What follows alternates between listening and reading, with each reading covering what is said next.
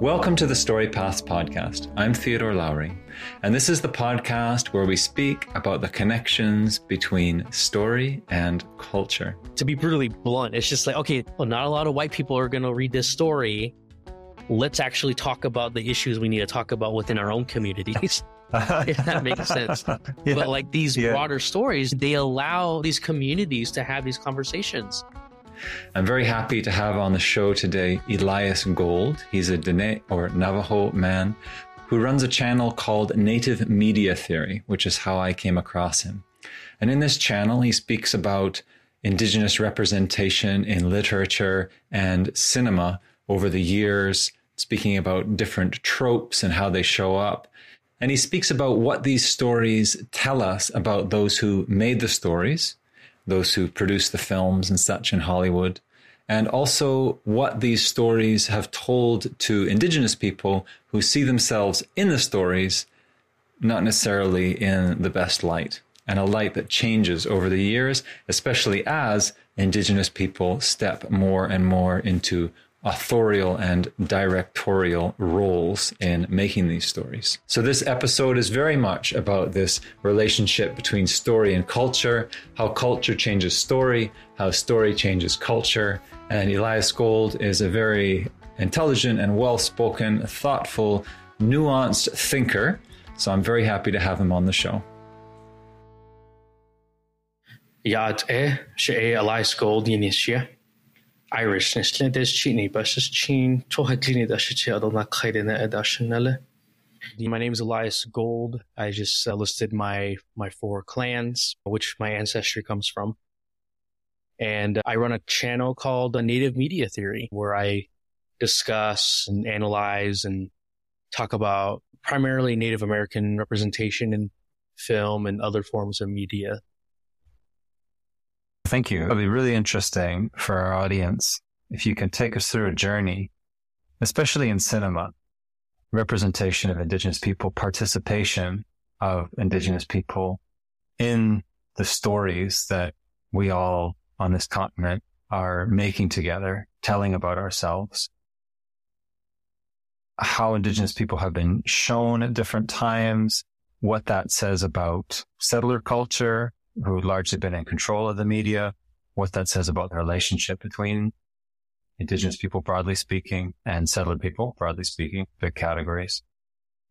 Yeah, if you could take us through some of that, some of that journey. Yeah, you know, indigenous representation started even before visual media. It kind of started more with the literature, I call it the literature instead of literature itself, because I talked about the about the, the early Scandinavians and the Norse, the Vikings, mm-hmm. who came across some tribes up north. We don't really know who exactly they met, but they call them the Skraelings. It's interesting to me how their worldview affected how they saw these people as opposed to like, you know, hundreds of years down the road with Columbus and Amerigo Vespucci. Their worldview affected how they saw these people. And what was interesting about the Norse, it was pretty much just kind of matter of fact. Like, yeah, these people are weird looking, but there wasn't like this really intense racial superiority. I'm sure there was a sense of it there, but they just kind of like, yeah, they, they came and left. They were there. And then we went back home. It's just kind of observational, which is ironic because they were really explorers. But then you turn around and you go to Amerigo Vespucci and Christopher Columbus, who weren't technically explorers, they were merchants. And they came across native peoples and their descriptions are much more detailed, of course, uh, which makes a lot of sense, but they're products of their time. So of course there's going to, this can be littered with a lot of that racial and cultural superiority. There's some sense that they're fascinated with these people, but they don't really listen to them, even with people who are translating and everything. I like to say that's where it kind of all starts. the, the legacy the of representation of Native peoples starts as, I would say, the sexual objectification and exotification of Native women started as early as Amerigo Vespucci. And it captured the wonder of the Western world back in the day. And of course, it sparked the rest of the colonial process and everything. From there, you know, you can go, literature kind of has its own journey of how native peoples were portrayed. Tribes of the North meet at River Rock to once and forever wipe out all white. They're easy antagonists. Um, unfortunately, kind of like with Hollywood films within the last 20 years or so, some obscure Middle Eastern radical group is like the easy bad guy. It was the same type of rhetoric that the Romans had against the Celts and the, the old mm-hmm. Germanic peoples as well, othering them and having these exotic but yet uncivilized groups of people. It takes a blue coat to make a white man a soldier. But a Cheyenne is a soldier from the first slap on his butt. War is his life. He's fierce, he's smart, and he's meaner than sin. Discovery Doctrine was the foundation of all Western nations in their colonial rule. I don't want to say it's completely alive in today, but I would say in a more spiritual and cultural sense as opposed to policy. It's still hmm. there. Economic interests, and there's also that cultural, that broader cultural influence to like, oh yeah, everybody needs to be Christian under this kingdom. Indians run their dot gum dot blasted sheep over our land just like they owned it. A lot of the, the earliest tropes were about the brutal savage, the natives who were bloodthirsty, had no soul, and stuff like that. Mm. And then as time went on, I guess you could say the the white settler guilt started to, to seep in a lot. How was he, Tonto? Him dead, Kemosabe. You not be afraid. Sometimes mask hide face of good friend. Now you tell. Why your hands tied? Why you fight Indian? All right, I, I guess I could use a couple of friends. And a lot of authors mm-hmm. in their work, they strive to have more nuanced characters. And so they would have a native sidekick or a character who was a protagonist, but this protagonist is either half native or part native, or they're like civilized, 100% civilized. Hmm. But then these characters don't usually have a redeeming end. It's usually a tragedy. Red Hawk, not understand white man way of peace. Maybe better fight. Maybe Red Hawk, him fight one last time. that's the noble savage trope in a sense, the seedlings of the noble savage. I mean, like modern film examples would be even Thunderheart. You weigh uh, 173, yeah? You're not a beer drinker, you're one of these tofu and pilaf characters. You wear your gun on your right hip, but you got a backup. A little 32, 38 maybe, and an ankle holster. Gives you a left foot drag. You're wearing brand new shoes that are a little too tight in the instep, but man, they look cool, and that's what counts. Am I right? My horse? Fuck you. You'd love to. Thunderheart is actually a pretty interesting example of that too, where the main character is half Lakota, but then the person who's helping him along is is Lakota, played by Graham Greene, and he kind of helps him along in his journey of rediscovering his roots and stuff like that. I think of Russell Means. Russell Means' character in Last of the Mohicans to Daniel Day Lewis's character. The original book was a lot more black and white. The film mm-hmm. tries to be a little more nuanced. But his character is definitely a bit of a noble savage, right? And of course, he does have his personal fight with Magua, and again, like these novels, they pit good Indians against bad Indians, if that makes sense. Sure. But it's the good Indians who are tolerable for the settler, who are, they're comfortable f- with them, you know, they're, or for mm-hmm. them. Like Chief Dan George, unfortunately, was kind of typecasted as, as having that type of trope in a lot of his the films he was in. Josie Jones, I think that's what it's called. Clint Eastwood's in that, and Chief Dan George, actor, comes in and he's a bit subversive of the trope, but at the same time, ironically, fulfills the trope where he gives a lot of sage like wisdom to our protagonist. And yeah, yes, yeah. Wolves has it with Kicking Bird is kind of the fulfills that role for John Dunbar. Of course, like, like I said, like they're not as they're not as overt. that the, the films, especially in the nineties, They try to be a little more nuanced, but the remnants of that are still there. But that's a trope that began more so in, in literature. And so Hmm. as time progressed, the noble savage became more like they, on a, on a moral level and then even on a spiritual level, they were superior than the white man, but they aren't given the same attention or depth to them. They kind of become Right. one sided and very, very similar to the magical Negro trope. It's very, Right. those two tropes are kind of on the same plane. You know, a lot of people miss the point of that story. They think it's about God's wrath and anger. They love it when God gets angry. What is the story about then, the Ark? Well, I think it's a love story about believing in each other. You know, the animals showed up in pairs. You know, they stood by each other, side by side, just like Noah and his family. Everybody entered the ark side by side. But my husband says God told him to do it. What do you do with that? Sounds like an opportunity.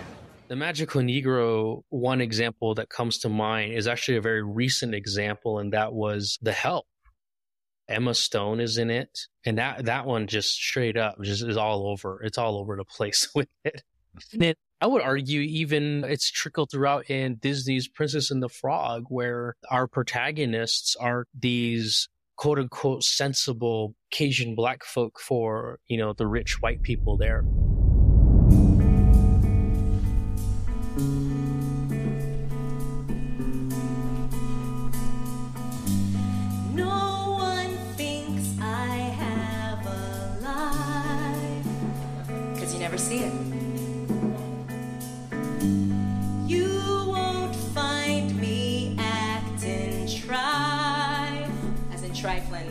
Here for your convenience. I play back up to the characters with dimensional backstories but you don't know me. You don't know me. Cause I'm magical,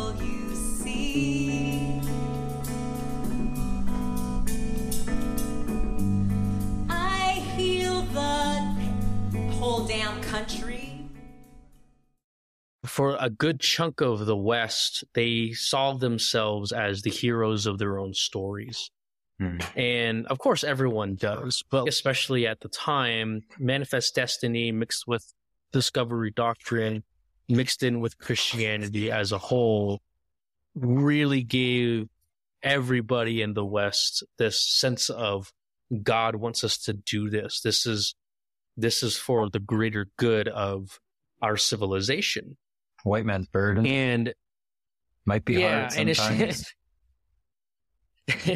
and but I think that that's reflected in the storytelling in where again the white protagonist the, the settler is at the forefront of everything and even though they may be sympathetic towards marginalized groups those people in those groups aren't meant to share the same status as them that's especially reflected in a lot of the early romance novels as well. For native men and women, there's this odd sense of, again, trickles of that sexual exotification where I, just found this fascinating for me. Some of the novels that were written by women, they write about a white woman falling in love with a native man. And they go into the actual sexual encounters with, with their with their lover, Hmm. but they try to portray this sense of savagery with Hmm. their their native lovers, as if he's not completely civilized. That savagery is still in him in this raw state or whatever. He loves her like not not just sexually, but in all forms. He's stoic and he's quiet and like there's just this weird. It's it's really strange and in the end though in most of these stories, the native men usually go insane. Like they have some sort of mental breakdown of sorts and Huh. are taken away, or they die, or they just disappear. You think that's why they don't know how to resolve it? Like, you know, where's the happily ever after with that couple, like from different Yeah. worlds like And- that? And also too, with any art that's going to start getting distributed, you know, publishers, obviously back in the day, just like film executives now have a big say. This is going to sell and this isn't. I'd imagine that back in the day, a lot of the publishers were like, this white woman, she needs to, in the end, be with a white man. Right. It's Like, one thing to have a little needs to be. fling, you know, kind of fantasy, but then settle down Yeah. And don't mix yeah, cultures. like uh, let's get back to reality. I mean, it's just like in Little Woman, where the publisher was pressuring her to make her her character marry. You know, it's Hmm. pretty much the exact same thing. And so, and, on one hand, I think Hmm. a lot of authors were were had their hands behind, tied behind their back when it came to those things. But Right. at the same time, like it's just hard to tell which authors were genuinely wanting to explore deeper relationships with Native people, and not just romance novels, but other novels as well. And film, I'd argue, copied a lot of the same tropes. They shot 300 of us. One of those killed was a holy man called Joaquin Chante Thunderheart. He was killed while running for the stronghold. It is his blood, the same blood that was spilled in the grass and snow at Wounded Knee runs through your heart like a buffalo. Thunderheart has come, sent here to a troubled place to help his people. That's what I'm told.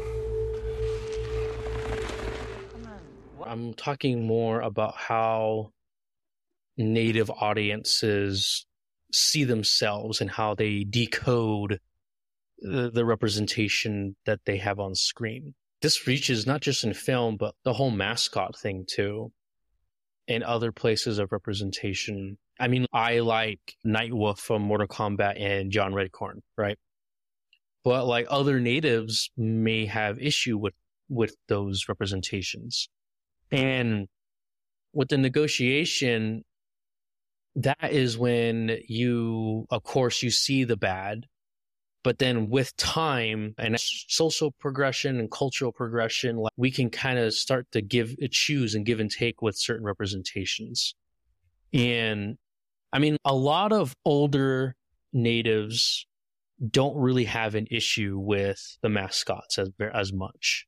They just don't. Like they I they actually see it more as like a sense of pride. There's plenty of native people out there who root for the Washington Redskins simply because that's it's in the name. Hmm. It's the mascot, right? But you have younger people who are starting to like retrospectively look at the implications of using a native caricature for a mascot as very problematic. And Mhm. then you get people who are like, no, like we shouldn't be doing it like this. And it's the same thing with representation in films, where I mentioned that there are native people who love John Ford's films.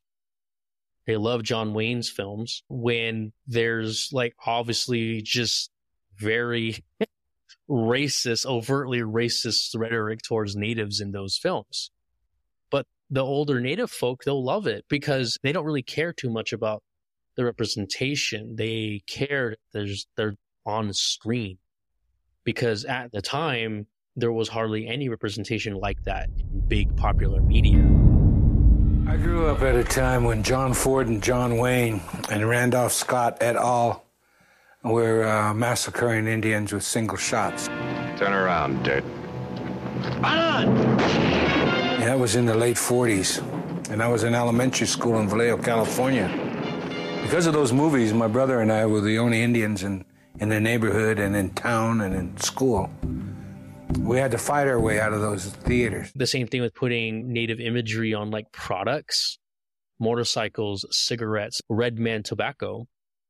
That on some places and in a lot of native country it sells big because they see themselves on the packaging and that kind of incentivizes them to buy more of it right. you know but that's that's what the older generation and the younger generation now I think is starting to look deeper into these things. And again, that goes with representation in film and media as well and and everything else. And so people start to negotiate whether or not they like a certain representation or they don't. A, a, good example of this to put it into like a more non-native lens because I, I live here in utah and so there's a very high mormon and or lds population here mm-hmm. religious group and a show came out on hulu recently with andrew garfield called under the banners of heaven and the show, it talks about a real life murder that happened just, you know, 15 miles up the road from here back in the 70s. And it was a religious radical murder. But the, the main character that Andrew Garfield plays is LDS. But the, the show kind of goes back and forth and kind of shows a lot of the problematic histories with the LDS church and everything. There's this sense of looking at the church through critical eyes and a lot of the people that I work with and hang out with were very offended. Some were offended, but some were like, well, no, I think it's important for us to kind of look at this, look at the, the history of our church. And then very rarely there were LDS people who soaked it in and enjoyed it. Right. But whenever I try to explain this idea of opposition, negotiation, and acceptance, I use that as an example, mostly mm. just because where I where I'm living.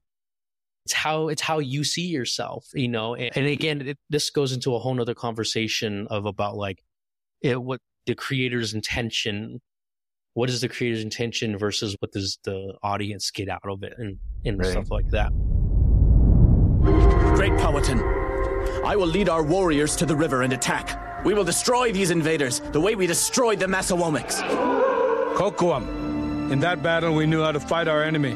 But these pale visitors are strange to us. Take some men to the river to observe them. Let us hope they do not intend to stay. I hereby claim this land and all its riches in the name of His Majesty King James I, and do so name this settlement Jamestown. Bravo! Bravo! Beautifully spoken, sir. Also mm. means he felt that his involvement in Pocahontas was, or like the fact that the Disney Pocahontas film was being made was like revolutionary for the time. And then you look back now, it's like, sure. but like at, at, the, at the same time, it was for the time. Like he genuinely thought that oh, this is a children's film that is openly admitting and showcasing the racism and sexism of the early settlers, right? That was his justification of being involved in it. By ignoring the Indian and what we have to say, you are dooming your own country. Because there is a saying a nation that does not know its history has no future. For a lot of creators and actors, it was like, if you know, I better be the one to be in this because if they just put red face on a white actor, it's not going to come across right. I might as well be the one to try to, you know, do my part, basically. And I think back in the day, it was a lot of creator native actors kind of felt that way. And I would argue mm-hmm. a lot of native actors still feel that way today, where mm-hmm. they feel like, hmm, well, this this film is is having native representation. It sounds like they don't have anyone else to be in it, so I I better do my part to ensure that we can get the best that we can get, right? Mm-hmm. And uh, I feel like that's where Cliff Curtis was coming from with his involvement in Avatar 2. Mm-hmm. Of setting the tone, I think he he really wanted to really let the production know that like, yeah, like if you're gonna make these blue aliens basically us in space, we kind of want to let let you all know what the intention is going to be here. So, yeah. If you intend on doing that, then we'll try to do it right. Yeah. My son knows better than to take him outside the reef. The blame is his. I mean, I put in uh, there as a as a viewer as well, or a reader, as a settler person myself. There's a negotiation of how I would like relations to be with Native people. Yeah. There's a sense of what I would deeply hope for those relations to be like a true cultural exchange, you know, without yeah. all this trauma coming from Europe and all this exploitation and all of that. Like I, how beautiful would be a true culture. Somewhere in my heart, I, I hold that, you know, and then what it is and what relations I see represented in film. Yeah. On my YouTube channel, I was actually able to meet with Dan Trachtenberg, the director of Prey. Oh, yeah. And just hearing his experiences with making that film, he was definitely someone who had to negotiate a lot. Hmm. And the biggest thing that I respected about him in making that film was he actually, him and his co writer changed parts of the actual full story because they were having consultants on. Right. Like they shifted everything in the story. Mm-hmm. And I guess for me right there, like that, it's just action, listening mm-hmm. and action. And he negotiated. He obviously had to negotiate within himself to be like, oh, okay, if I want to do my best to make sure that they, these people are portrayed in a good light, in a respectful light, I'm going to have to change parts in the script to, to reflect I remember when father told me I was ready for Kühtaamia, my big hunt. You were little, so mother took you to gather medicine. But father and I went up into the hills. The rain was bad. Everything was wet. We crawled through the mud my bowstring got ruined and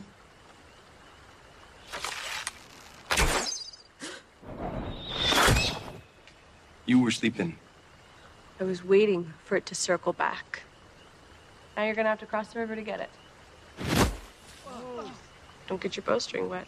And I just, for me, that just hit hard because I'm like, mm. again, like you look at my rants about Avatar, right? Like, I don't think James Cameron could be bothered very much to change the script based on one indigenous person's feedback on it. Right. But a creator like Dan Trachtenberg actually did, you know, and I guess for me, it's like a non-native creator is often going to have to negotiate. And I'd argue too that native creators have to negotiate as well. I'm already having to do that with some of the stuff that I want to do. I like what you're saying also about the director of Prey.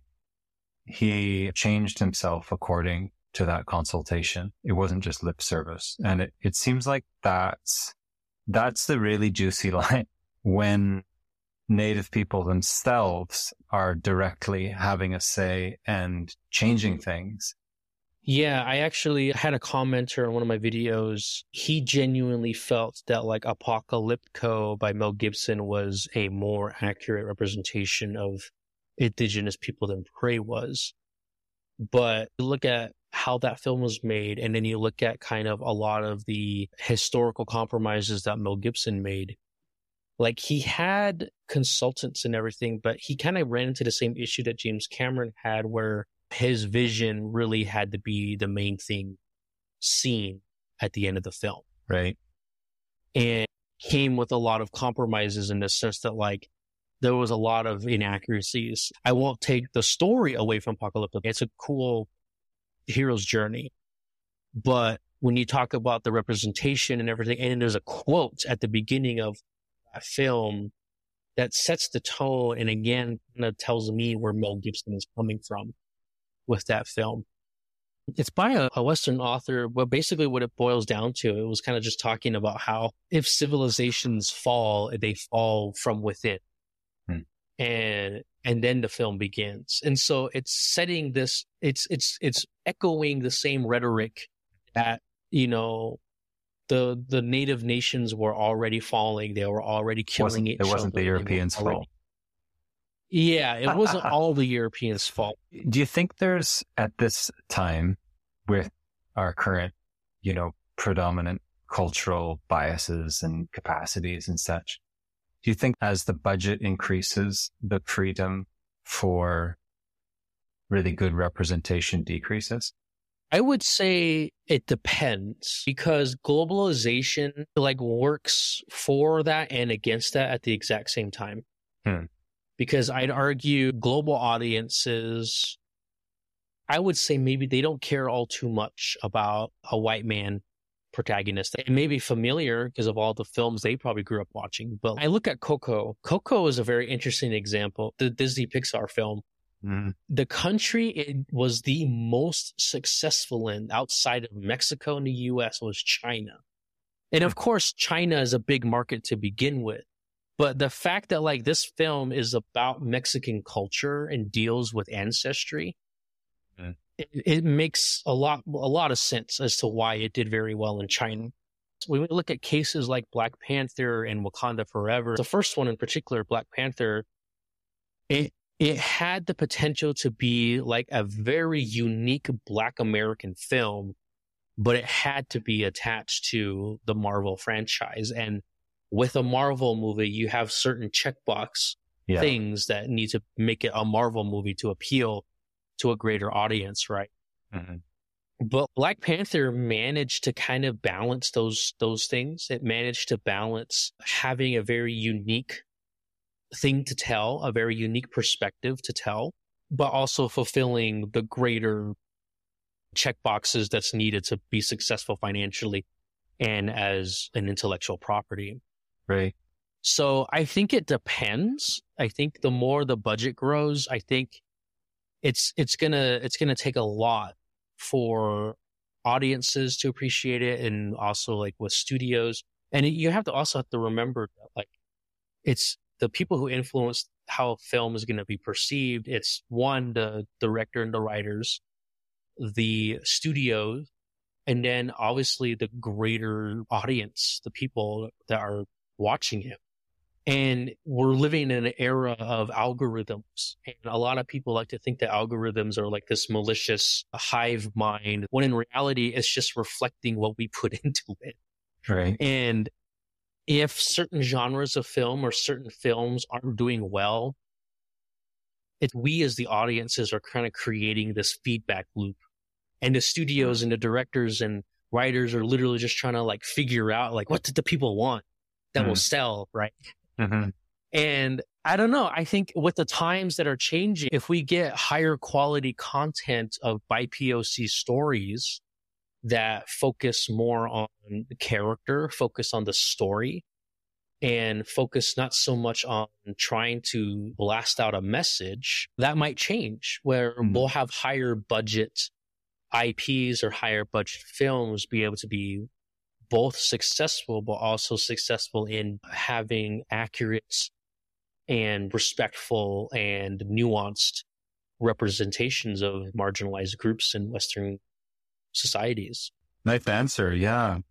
And I appreciate what you're saying. Like, you know, like with Black Panther 2, I just watched that Wakanda Forever. And yeah, there's all the Marvel stuffs there in the sense there's a, there's grand fight scenes and all of that. And you've got this very strong African nation who's being in relationship with the rest of the world, negotiating with the rest of the world in the modern times. That's difficult. Not as the underdog. They have their challenges. They have their internal challenges. They have their external challenges. Beautiful throughout ancestry and science. These two potentially competing worldviews. Yeah, and the the one thing I really appreciated about Black Panther was that it allowed it allowed those the mistakes to be addressed by those people instead of being called out by a white person. Mm-hmm. you know, when that happens all too often, there's a scene from the movie adaptation of Bury My Heart at Wounded Knee. And there's a scene where Colonel at the time, and he sits down with Sitting Bull. No matter what your legends say, you didn't sprout from the plains like the spring grasses, and you didn't coalesce out of the ether. You came out of the Minnesota woodlands, armed to the teeth, and set upon your fellow man. You massacred the Kiowa, the Omaha, the Ponca, the Oto, and the Pawnee without mercy. Chief Sitting Bull, the proposition that you were a peaceable people before the appearance of the white man is the most fanciful legend of all. You were killing each other for hundreds of moons before the first white stepped foot on this continent. You conquered those tribes, lusting for their game and their lands, just as we have now conquered you for no less noble a cause. This is your story of my people. This is the truth, not legend. And Sitting Bull's like, no, this is your version of the story. And then he goes, no, it's the truth. Now, while it may or may not be the truth, what's interesting is that this clip, this single clip from this broader film get is on YouTube. Hmm. and uh, the, the the channel that it's associated with and then the comments that are under this video are all just echoing the entire thing that this character is talking about right Right. and i guess for me it's like that's the one thing that kind of kind of makes me a little irked it's just like well yeah that that happened but like why do you get to come in and tell us what we did wrong when we can be in charge of fixing those those Ooh, things. That's a, such a good point. we can be the ones to address you know i mean like i'm navajo right? And the ute were one of our traditional enemies. To this day you know there's still some weird things going on but eh, for the most part we're all just kind of like yeah we're we're chill you know and what i liked about black Mhm. panther was it allowed a lot of the infighting that happened outside and before colonization to just resolve itself let us resolve it. And that's the one thing that I think is kind of lost in our modern discourse. Is unfortunately, a lot of white voices, both conservative and liberal, center themselves in trying to address the wrongs of their ancestors, but also the wrongs of the ancestors of BIPOC people now. Mm. And I don't want to make it so insular, but at the same time, it's like we can talk among ourselves. We can figure this out. My representations video, the one that I use Pocahontas as a thumbnail, Mhm. I would argue that that video is more targeted towards native people more so than non-native people to kind of get us internally thinking about, you know, how we decode our representations, right? Mm. But I think the more and more we get films and popular media by certain groups of people, it allows for a space to have those conversations. To be brutally blunt, it's just like, okay, this story, like, well, not a lot of white people are going to read this story. Let's actually talk about the issues we need to talk about within our own communities. if that makes sense. Yeah. But like these Yeah. broader stories, they allow these communities to have these conversations. And that's what Black Mhm. Panther like did so well because Killmonger is an archetype that is very much alive for a lot of Black Americans. He is the angry and very rightfully so angry Black American uh, archetype. Dispossessed. And then you compare that to, yeah, and then T'Challa, who is detached from that reality because he didn't grow up there, you know? He's born into culture. He's also born into privilege. Y'all sitting up here comfortable. Must feel good. It's about 2 billion people all over the world that looks like us. But their lives are a lot harder. Wakanda has the tools to liberate them all. And there's there's a very great video breakdown by a YouTube viewer named FD Signifier, who's a black creator. And he goes into a very deep, intense analysis of Black Panther that's actually very political, very fascinating. But when we get BIPOC creators, we get to kind of have these stories in our hands like this. Hmm. We're kind of more nuanced with how we portray ourselves and have conversations about our relationship to each other and then our relationship to the broader Western collective. So Mhm. that's what I think can be the good thing to happen. And then obviously those in other communities, white communities, hopefully it can also spark some questions within themselves too Mhm. about how they relate to other groups and how they relate to within themselves. I, I love that because if the thesis was natives are savages, so it's you know it's all justified and everything, and then the antithesis is something like it was totally fine here before settlers came. Guilt comes right, and the and the simplification of things. Yeah. You know, it was an Eden before. People didn't fight. It was you know, people just lived in nature and, and in touch with, you know, spirit all the time. And only the Europeans, they- Like Avatar. yeah, kind of like that, you know, is then the Europeans brought all the bad stuff, which might seem like a sort of progress, but it's, it's kind of self-abusive in, in a sense of, you know, all, all his bad stuff came from Europe, like we're the cursed ones or something. And it's easily defeated by somebody who knows a bit of history here. They're like, well, there was fighting, you know, it wasn't actually like that. And people could pick up things like that conversation you're talking about and say, yeah, just see, just see, you know, your, your guys are saying it was all peaceful here. It was just as bad, maybe worse, you know, but neither of those are very interesting in a sense, right? What you're saying is a lot more interesting because it gets into the rights of individuals and peoples to deal with their own stuff, to tell their own stories, to work with their own problems. Well, it also humanizes us more. Again, with the history of both the bloodthirsty savage and the noble savage, those tropes kind of made us non-human. They're not full-fledged, Yeah. but like you give you give nuance to these characters by the people of that group. You're allowed to explore our humanity a lot more. You know, I mean, I will say one of the very few things I actually appreciated about Apocalyptico is that there was a villain or villains, but they were Mayan. You just can't see a world in which you could have overreacted. You're stubborn. You're completely unable to listen to reason. Oh, so I'm the angry black woman now. That's not what I said. Even if you're still mad at me, it's no reason to undermine me at every turn. Besides slanderous Minishonka land acknowledgments, what other tricks do you plan to pull? Oh, so now I'm the tricky, shifty Indian? I didn't even know that was a thing. Oh, it's a thing.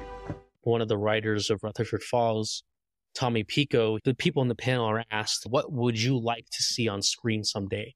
And he said, I want to see a gay, raunchy villain, something kind of like Will Ferrell's character in the Zoolander series. You know, he's just absurd and he's a villain, right? But he's absurd and somewhat likable because he's so just, just goofy, right? And someone in my comment section was like, we don't want that. We don't want villains. But if the villain is handled in a way from a native creator, that this character is, you know, maybe potentially a catalyst for like maybe how we feel about certain things, why not? It adds more humanity to who we are. I'm thinking with the Haudenosaunee, the Iroquois, you know, with, there was the one man, he was a chief. Oh, Tadadaho. Uh huh. He was the villain of the story, if you want to put it that way. And the peacemaker came down and he united the different people who'd been warring. Um, as I understood it, he replaced the obligation of vengeance for a loved one with another kind of ceremony, Mhm. which is beautiful. Just to, to like, you can still honor your loved one, but here's a way to do it that doesn't escalate a cycle of vengeance. And they didn't kill Tadadaho. Tadadaho. That's one of the names. He has various names, but one of them I know is Tadadaho. So they didn't kill Tadadaho, but rather change his heart. And it was a woman who changed his heart, which I thought was really interesting. Oh, can you tell that part of it? The part of that story is it was a woman. She actually became one of the disciples of Anawita, and uh, she was kind of like a a bit of like a, a matriarchal figure in the sense that like she in a sense she's kind of like a mary magdalene type character her house was a refuge for a lot of people very Hmm. charitable very forgiving and she learned about this peace plan and she was kind of the one to face down with Tadadaho and talk him down and and convincing him of this the the great law of peace and everything but i just thought it was interesting it's just one of those those stories where you know through a feminine lens where that type of perspective can be seen a lot broader and a lot clearer yeah but the the whole thing with Tadadaho, him being a villain but not being killed, he he changes. Mhm. And I guess for me too, I keep going back to Black Black Panther, but it's unique in the sense that like our protagonist T'Challa actually changes his mind to what Killmonger's vision was, Right. but like obviously goes about it a different way. Like he fulfilled his villain's mission, Mm-hmm. but went about it his own way, you know. And I don't know, you, you just you're able to get those stories that are just a lot more richer in humanity when That's you it. allow you allow us to just have those conversations and just give us the money, give us the give us the resources, and we'll we'll punch out some really good stuff. Of course, there'll be hit hit or misses here and there, but like I don't know. I just think that there is certain BIPOC voices out there that can offer perspectives that are just not necessarily new, but within the cultural framework can frame it in a way that is just unique and interesting for everyone else to kind of take a look at. And I- obviously, too, like I would argue a lot of broader audiences are more fascinated with particularly indigenous aspects of filmmaking and everything else. I invite you to speak about some of the most inspiring work out there now for you personally. And if you want to speak a bit about your own work and what's really inspiring you.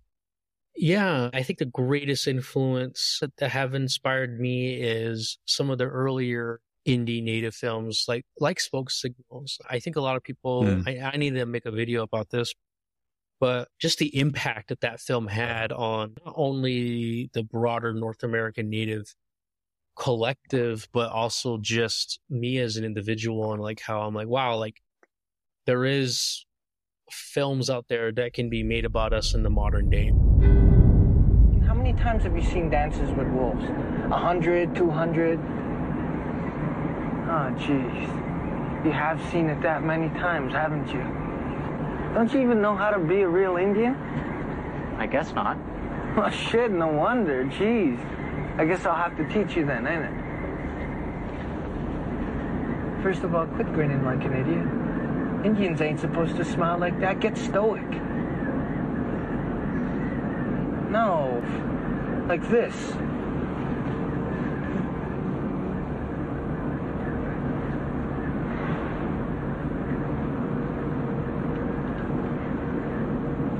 You gotta look mean or people won't respect you. White people will run all over you if you don't look mean. You gotta look like a warrior. You gotta look like you just came back from killing a buffalo. But our tribe never hunted buffalo. We were fishermen. And the film itself is just so deep, a very human story, you know, and I connected Mm. to it very personally because my life is so similar to the protagonists. And so, Hmm. and then you add the layer of him being native on top of that, it just like hits even harder, right? It had a huge impact on the broader native community in the sense that everyone quotes it all the time. Hmm. Uh, hey, Victor, heard about your dad. like that, you know. That one hit me too because it was also inspirational in the sense that it was an indie film from a director, Chris Eyre, who just had this vision to create this very unique story, unique in the sense that of, of who it's about, the Coeur d'Alene Indian nation. It's like no one really knows too much about the Coeur d'Alene people in Idaho.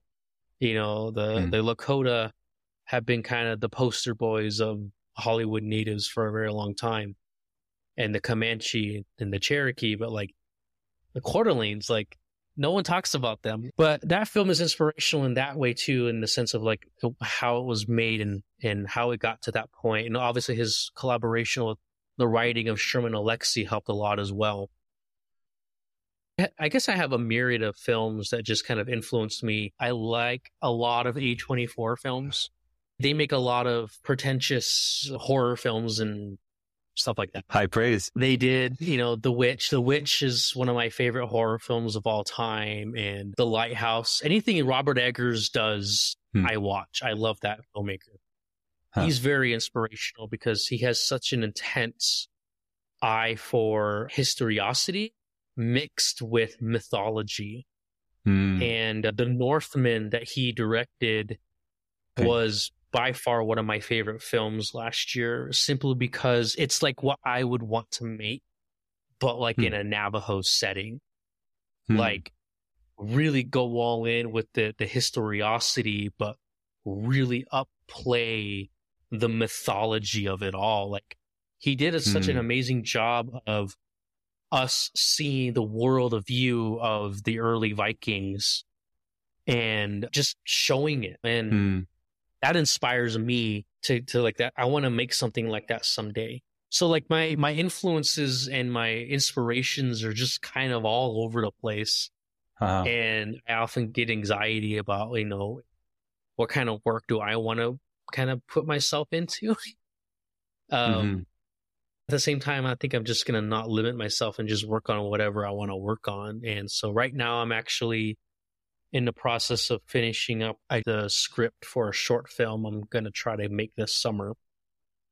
And the goal is for it to be an all in Navajo and it's a comedy. It's not that that hasn't been done per se, but like in the way that I want to do it, I don't think it's ever been done before. And then I have a whole bunch of other stuff down the line I want to make, but this is I guess my first steps putting myself out there into that field because there's other stories I want to tell that aren't necessarily that have to do with native people. I would love to tell other stories of other indigenous peoples around the world. Hmm. Uh, I would love to explore the Ainu people and their legacy in Japan. Hmm. I'd love to to explore that and look at the Japanese colonization and what that did to them Hmm. and stuff like that. Like, well, I wonder what story can can be there. Stuff like that. You know, I'm kind of all over the place, but at the same time, that kind of broadens my horizon of influence. That I can literally just pick and choose lots of influences and find my way of matching them together. I love doing that. That's kind of what I'm Mhm. all about. I like to. I like to mix and bash genres together. I like to to synthesize in order to indigenize. That was kind of my my thing. I strive to be inspired. I try to look for the good in certain forms of media. I look at films and other forms of media as like people in the sense that they're not perfect, but they can speak to you in a way that can help you reflect on on reality, help you reflect on the extra reality that we may or may not experience. So in the end, it's storytelling. Well, that's really cool to hear your influences and, and what you're working on and where you're heading. And my YouTube channel, I mean, I'd argue my YouTube channel, I kind of see it more as a, a catalog of work as opposed to me trying to be a content creator. You know, my main goal is to break into the industry and try to tell these stories without getting sucked into it and dying. That's some effort. Yeah. Yeah. There's rich stories to be told. one of the things that I want to try to do is decolonizing the filmmaking process, if that makes sense. Like you said, like it's very individualistic. The auteur theory is both good and bad. The auteur theory Mhm. is what leads to everyone saying like this is a Scorsese film, this is a Spielberg film, this is a Tim Mhm. Burton film, a Nolan film, right? It centers the main project maker of it all. Mhm. But there's another school of thought that came around the same time of auteur theory. It was a response to auteur theory of basically saying that like no, like filmmaking is a collaborative effort. You have grips, cinematographers, you have the gaffers, you have PAs, you have production designers, all of these voices come together. The director and the writers, they're all there collaborating. At least that's how it should be. Mm-hmm. Of collaborating with all these people and it becomes a team effort. I want to try to find a way to do that in the filmmaking process of going to the, the more indigenous roots of the community efforts of making this happen. You know, like that was not just they were like, all right, action, cut, all right, bye guys. Like they were like when we were tearing up, they were like there for us. Sterling was there for us. You know, like that's our community. That's what we do. It's a bunch of Ngwehue, it's a bunch of Indians sitting around like collectively mourning, but also celebrating our family members and our community members. It's healing in a way. And we had smudged and we um, had shared experiences that each of us have, have gone through with each other. really trying to to involve other people and listen to other people's voices. Hmm. Uh, I was talking about editing my own short film, right? But my creative partner was like, "No, we should just hire an editor, let them do it, because they might offer a fresh perspective or offer certain perspectives that you yourself aren't seeing yet. Hmm. And I was like, well, no, duh. That makes total sense. Like, you know, uh, Mhm. hire people who are competent and know what they're doing, but also really try to encourage that communicative effort of making things happen. That's kind of like one of my goals too, is I kind of want to see what the, the, the filmmaking process can be without centering yourself.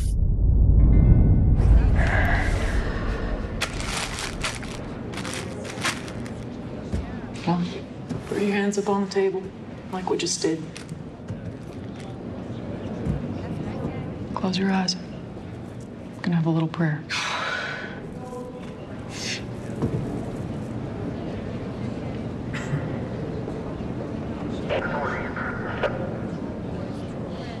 I need your help. What? Not you. Keep your eyes shut.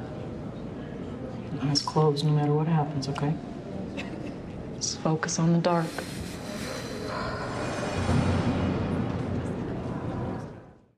I was listening to Sterling Harjo, director Reservation Dogs, and he was talking with one of his co-writers and co-directors on the show. And, you know, they're talking about group writing. You know, often you have the writing room on, on TV shows, partly because they got to write a lot more quickly than it would be mm-hmm. on a, on a film. But it, it, that sounds really interesting to me. You know, I've done quite a bit of writing, not screenplays, but short stories and a couple books. And I'm drawn more these days towards writing with other people. I want to do more of that, you know, because yeah, somebody's coming with such a different perspective and it just changes the idea and it adds this other element to it that wouldn't have come from me.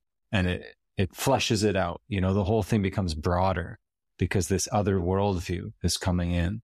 I like to say that was the great downfall of the Star Wars prequels. George Lucas hired a bunch of yes men and uh, didn't have anyone help him write his scripts. Mm. And then we got what we got with the prequels, right? Because he he more so delegated his vision as opposed to trying to share that vision, in my opinion. Mm-hmm. Of course, it isn't like unique to you know indigenous filmmaking, but it's something that I think can be way more effective in in helping certain visions come to life. Everything, everywhere, all at once that came out recently did that very well. It was a team effort, Mhm. a very small team, but like they were very open about how collaborative everything was. So much so that like you know Jamie Lee they they, they allowed Jamie Lee Curtis to kind of have a, a say in her her wardrobe and what they thought her character would do and stuff like yeah why not and you know instead of like James Cameron who has to have 100% control over the entire vision of the thing with collaborative filmmaking I see it as a more indigenous way of filmmaking and having that communicative effort to see a vision because I mean in the end that's kind of how it was back in the day it was a it was a collaborative effort between everyone to Mhm. see like what, what our future is where our future is going you know so Mhm. to bring it home i guess it's just again like i said let BIPOC indigenous filmmakers give them the chance to be able to tell these stories give them resources to learn so they can make quality stories so that we can just again have just more interesting dialogues about society about life about culture and politics and all of that Yeah, beautiful. Well, thank you so much for coming on the podcast and sharing your thoughts on this. This has been really rich, really appreciating these perspectives and the progression of filmmaking and native representation and native involvement over time. And yeah, just really appreciating your perspective. And uh, thanks for having me on. I enjoy kind of talking with others and getting their perspectives and bouncing ideas back and forth. It helps me grow as an individual. So thanks for having me on. Yep. Yeah, awesome. Thank you for listening to the Story Paths podcast. And if you like this episode, you can do me a favor and share it with a friend or a group, people who you think will appreciate it as well. You can connect with me on Instagram, link in the show notes, and I'm also on Substack these days as well, publishing podcasts and comics. Okay, best wishes.